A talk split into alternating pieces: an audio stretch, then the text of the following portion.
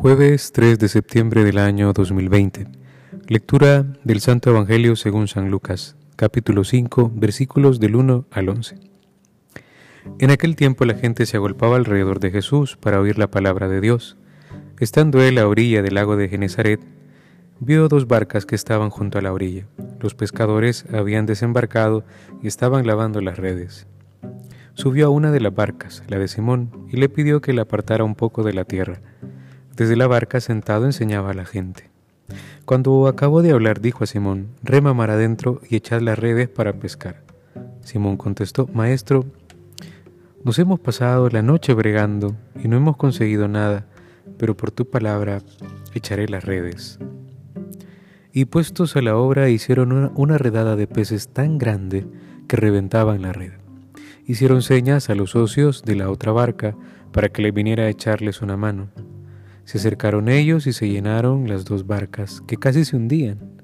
Al ver esto, Simón Pedro se arrojó a los pies de Jesús, diciendo: «Apártate de mí, Señor, que soy un pecador». Y es que el asombro se había apoderado de él y de los que estaban con él, al ver la redada de peces que habían cogido. Y lo mismo les pasaba a Santiago y a Juan, hijos de Zebedeo, que eran compañeros de Simón. Jesús dijo a Simón: «No temas. Desde ahora serás pescador de hombres». Ellos sacaron las barcas a tierra y dejándolo todo, lo siguieron. Palabra del Señor. Gloria y honor a ti, Señor Jesús. Clamamos al Espíritu Santo y le decimos: «Ven, Espíritu Santo. Ven, Espíritu Santo. Ven, Espíritu Santo». Transpórtame de alguna manera a ese pasaje tan hermoso, a ver ese mar, a ver esa multitud, a ver a los apóstoles, a ver la barca, a caminar contigo, a nadar incluso, a mojarme contigo y ayudar a subir esa redada de peces que has regalado a tu apóstol preferido.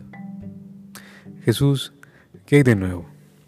Estamos ante un texto muy bonito.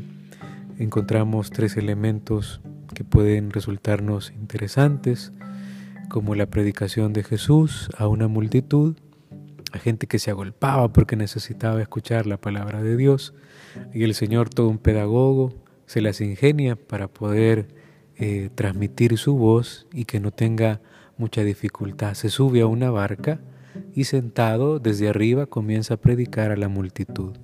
No sabemos qué predica, pero al parecer la gente se queda muy tranquila. Y cuando termina de hablar a la multitud le dice a Pedro: «Pedro, vámonos a pescar». Pedro pone esa negativa: «Señor, hemos pasado toda la noche y no hemos pescado nada, pero haciendo caso a tu palabra, echaré las redes». Y se van mar adentro, duc in altum. Y al llegar ahí, lanza la red. Y para sorpresa suya y de los demás acompañantes, se hace una redada tan grande que no tenían la fuerza para subirla a su barca y piden a alguien más, a unos socios de otra barca, que ayuden a subir esta red de peces. Aquí encontramos un gesto impresionante de Pedro, un gesto de un servidor, un gesto de un hombre que no cree plenamente, pero que reconoce su indignidad ante una obra que le supera. El Señor se había fijado en él, pero él no terminaba de creer. Entonces le dice: «Señor, apártate de mí, que soy un pecador. Yo no merezco estar contigo. No creí en tu palabra y mira todo lo que haces». Después de confirmar este hecho, eh, hay un reto también muy grande porque hay muchos apóstoles viéndoles, por lo menos esos tres más cercanos a Pedro, que son parientes también a Santiago, Juan, hijos de Zebedeo, eh, que también sienten el reto de lo que ha vivido Pedro. Pero luego Jesús confirma la elección y confirma también la vocación de Pedro. No temas, desde ahora serás pescador de hombres. Y ellos dejaron las barcas a tierra y dejándolo todo, lo siguieron.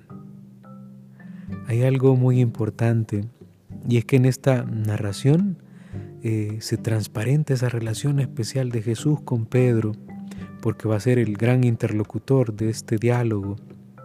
Pero dice San José María que antes de ser apóstol es pescador y después de apóstol, pescador. La misma profesión que antes será después. ¿Y qué cambia entonces? Cambia en el alma, porque en ella ha entrado Cristo. Como subió a la barca Pedro, se presentaron horizontes más amplios, más ambición de servicio y un deseo irreprimible de anunciar, de anunciar a todas las criaturas las cosas maravillosas que hace el Señor si le dejamos hacer. Piensa en tu vocación. Eres abogado, eres panadero, eres ingeniero, eres eh, estudiante. Tienes una vocación también eh, desde tu profesión. Ahora trata de sobrenaturalizar tu profesión. Si eres locutor, pues ahora te conviertes en un micrófono de Dios. Si eres panadero, pues ahora vas a panificar, digámoslo así, el alimento espiritual, convirtiéndote tú también en alimento, en masa que germina, en masa que da fermento y que da alimento a los demás. Todos tenemos algo que dar. Dios no nos quita lo que somos, sino que lo plenifica. Nos hace tener unas miras más altas. Pero esto ya se alargó, así que vamos a terminar agradecidos con Dios por esta luz que nos ha regalado. Ave María Purísima, sin pecado concebida.